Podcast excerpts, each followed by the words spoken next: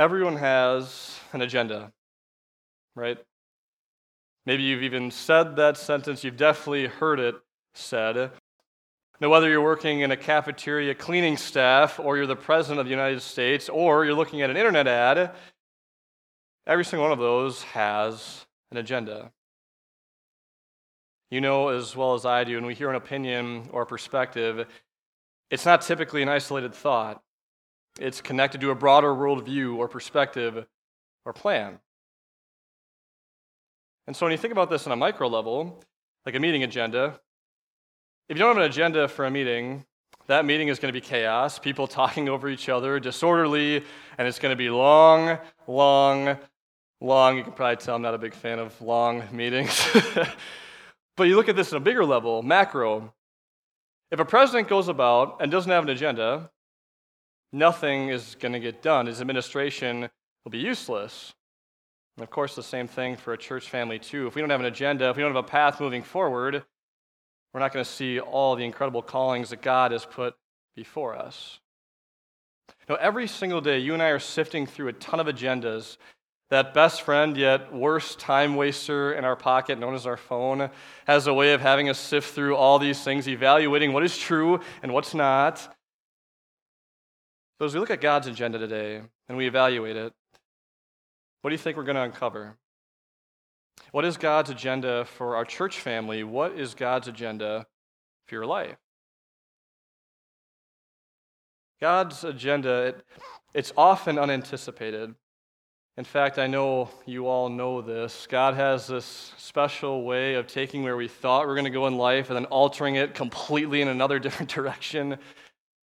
That's the beginning of the prophet Jeremiah's story. So let's set the scene here. Jeremiah, he grew up in a small town in Judah, which is the southern part of modern day Israel today, in a family that was known for being worship leaders, nothing special, at least not on the surface.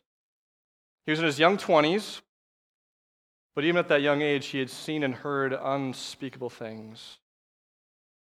He had witnessed God's chosen people choose anything and everything besides the God who loved them dearly. He had experienced God's chosen leaders not serving out of love or for the good of their people, but for selfish aims and for pleasure. And he had heard stories. He had heard stories about their relatives up north, the Israelites, who were deported, ripped from their homes, never to return, all because of a world powers agenda in Assyria and of course, he knew what the prophets up there had to endure. As their people were led into darkness, those prophets knew what that felt like being shunned and abused and rejected. Jeremiah looked about his life and thought, you know what? If I can live a quiet, uneventful, normal life away from all the crazy and chaos, that'd be more than I could ever hope for. But God had different plans. And Jeremiah's life agenda flipped on edge. You all heard it in Jeremiah 1. All of that thought of having this peaceful life, avoiding the hard truths of God's word, that all changed when the word of the Lord came to Jeremiah saying this Before I formed you in the womb, I knew you. Before you were born, I set you apart. I appointed you as a prophet to the nations. Wow. This is amazing. I mean, before Jeremiah's parents even had a thought in their mind about having a child, God knew Jeremiah. And this kind of knowing, it's, it's a deep kind of knowing, not the kind of knowing where you type in a name on Wikipedia, quick glance through it. This is the deepest of knowing, a kind of knowing that can only come through the tightest of relationships. And God had that with Jeremiah before Jeremiah even knew who himself Jeremiah was. And he had formed Jeremiah in his mother's womb for one incredible purpose to be his prophet to all people. Now, I don't know about you, but that is a daunting and intimidating task. And so we can totally empathize with Jeremiah when he calls back to God. He replies and he says, Wait a minute. Alas, sovereign Lord, I don't know how to speak. I'm too young. Now, in Hebrew, that word alas, it literally sounds like, ah, like he's, he's freaking out here. There's no doubt about it. It's understandable. No, Jeremiah knew what prophets went through. And he looks at himself, he does a self evaluation, he says, God, do you know who you're talking to? I'm in my 20s. I'm not trained in doing this. I don't know how to speak in public. Jeremiah, like 75% of the world population today, at least it's estimated, was more terrified of public speaking than death right here. He says, God, you have the wrong guy. I don't have the social standing. I don't have the life experience. How do you expect me to bring your message to people? They're not going to buy it. It's going to be a failure. I'm going to be a failure. Lord, I know what's happened to your prophets. I know when you bring the message of law to uproot and tear down, destroy and overthrow, like you just said, it doesn't end well for them. Lord, I am way out of my league. You don't want me. You don't want to set me apart. I can't do this. You know, maybe that's how you felt in your own Christian calling, that you're way out of your league. Even though you know, just like Jeremiah, that God knew you and He formed you in your own mother's womb in just the right way, for just the right moment, so you could be set apart for His agenda to bring the message of the Lord to all people in all walks of life. You know how easy it is for you and I to look at ourselves through the lens of those Jeremiah brand excuses, right?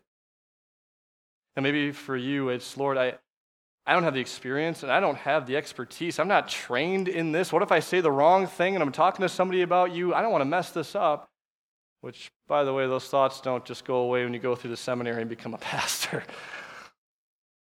or maybe it's that second part of Jeremiah, the I'm too young thing.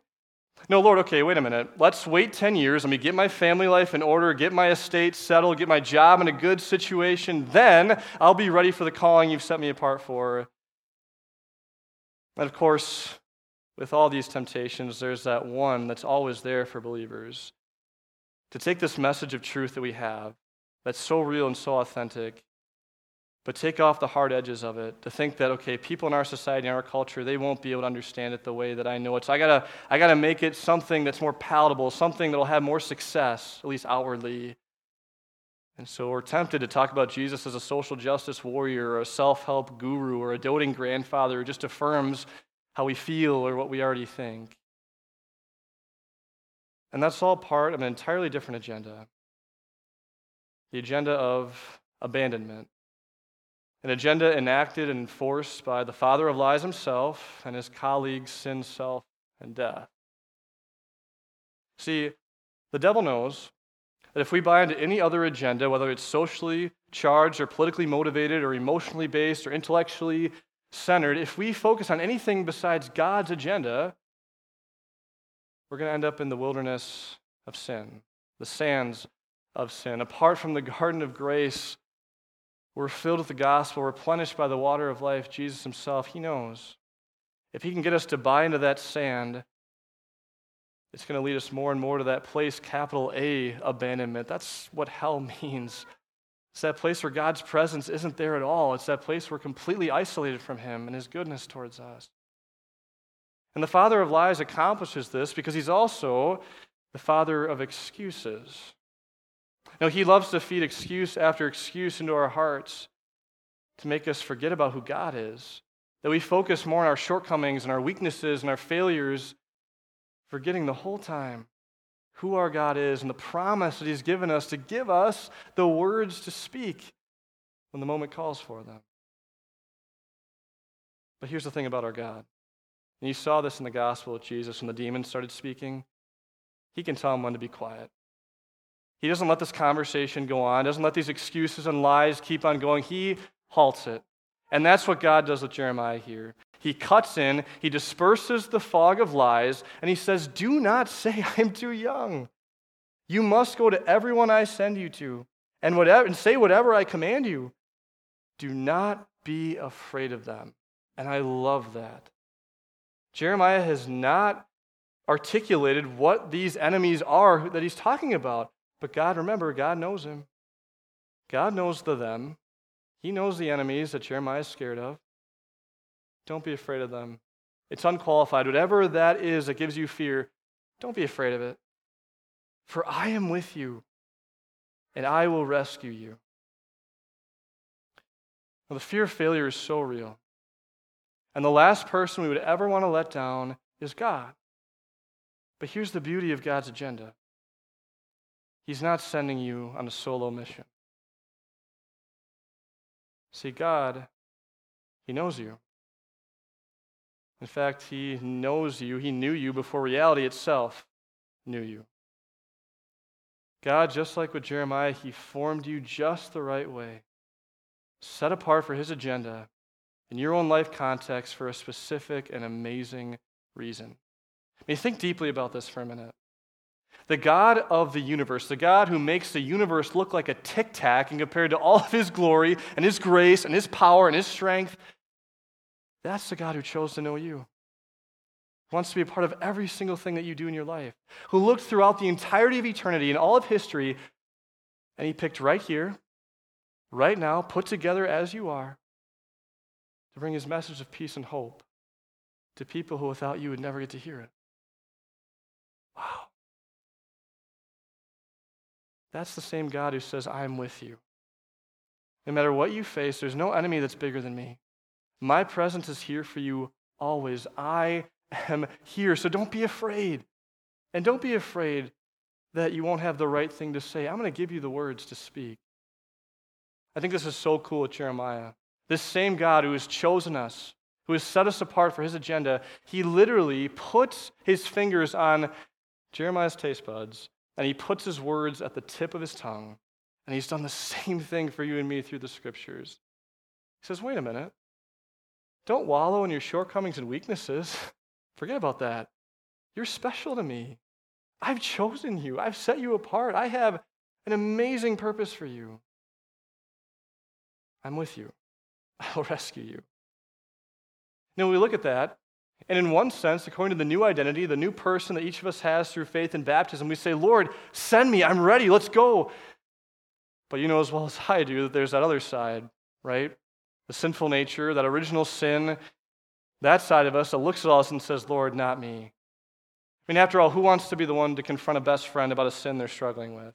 Who wants to face rejection head on? Who wants to risk losing your social standing or your intellectual respect or whatever it may be because of what you believe. Sinful nature says, I don't want any part of that. But who you really are says, Yes, Lord, I'm ready. Let's do it. I'm with you. You're with me. We can do this. See, that's the mission that we have, and that's who our God is. He's the God who doesn't let you think that you're alone, but walks with you in the scripture. He's a God who, just like with Jeremiah here, says, I'm the sovereign Lord. I'm the master. You are the Padawan learner of life. I had to get a Star Wars reference in here. You are not in control. I am. Where you are in your life right now is not a mistake. I have you right where I want you, and my grace is at your side. See, when we think about this, you and I know that we have spiritual enemies that are going to come at us, right? Spiritual enemies who are going to be close talking us, violating spiritual social distancing, telling us all these lies and excuses. But God says, no, I'm not going to let them get their way. You are mine. You've been set apart. And this is why I set you apart, because I love you. And I've forgiven you for every single time that you failed to act and failed to speak and enjoy. I'm going to pick you back up. And we're going to do this together because this isn't a solo mission. This is my mission. So then, how do you and I, how do we respond to God's mission? How do we respond to this agenda that He's put before us? Well, believe it or not, that mission statement is in every single one of our worship folders every single week in the back, typically. It's the agenda, the worship, the mission statement of our church family here at Christ. What is that? Christ Lutheran Church is joined together through God's love or by God's love through our Savior Jesus Christ, number one, to worship the Lord. Now, that worship doesn't start and end at this site. This is a huge part of it, right? That Christian community, we all need that. But it's a worship filled life. That in everything we do, we're thinking about it through the lens of Jesus, that we're marveling at our God, that He's put us where He's put us. His strength and grace is always within us and for us. And we just dwell on God's presence, how He's always here it leads to the next step of studying His Word.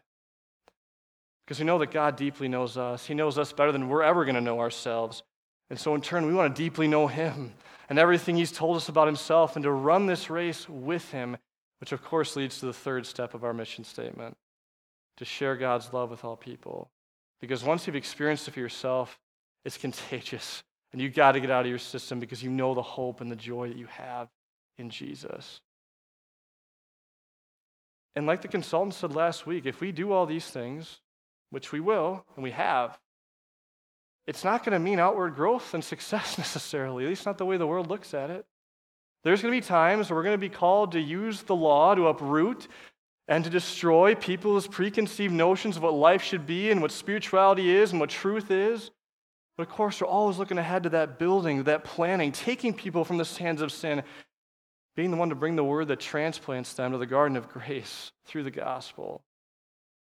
It may mean that we're going to lose our respect with some people. It may mean that people look down on us for being simple for believing Christianity, but you and I know it's so worth it. Because we know what God's agenda is all about. And we see God's agenda through Jesus.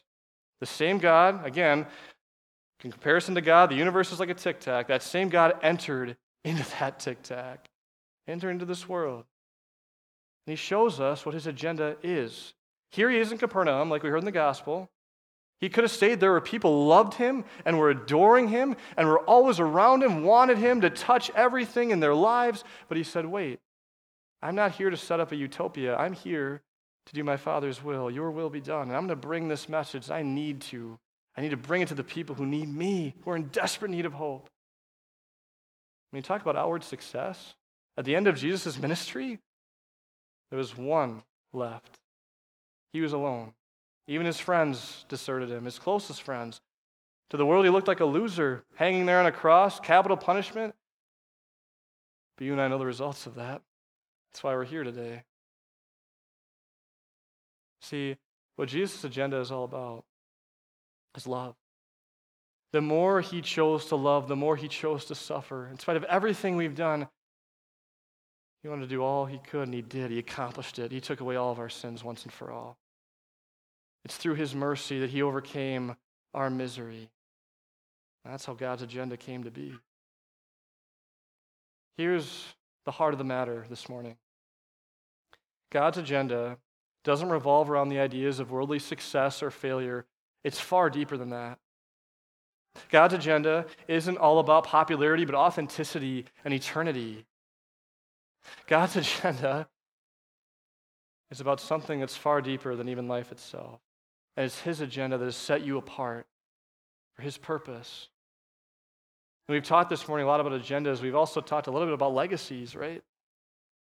Maybe right now you're looking at your life, looking back at all the chapters that God has brought you through. All of us at one day will have to come to grips with that. And I pray that when you do, you remember Jeremiah chapter 1. Because there's one sentence in there that will always define who you are and what you're about. God is with me. That one sentence brings us through every challenge we could ever hope to face every adversity that we know we're going to face, God is with me. It's that legacy we want to pass down to the next generation of our, children, the next generation of believers who don't know the hope that they have. And it's that legacy that's going to lead you to that heart pounding, heart stopping moment when you are face to face with the one who knew you before time knew you, who formed you in just the right way, who set you apart, who died so you could be his own, and who lives so you could live, live under him in righteousness and innocence and blessedness, that you could live knowing that there's a God who set you apart for his glory, his purpose, a God who is for you. Of whom can we be, shall we be afraid if God is for us? Everyone has an agenda, but only Jesus has the agenda. Amen to him who is able to keep you from falling and to present you before his glorious presence without fault and with great joy. To the only God, our Savior, be all glory, majesty, power, and authority through Jesus Christ our Lord before all ages, now and forevermore. Amen.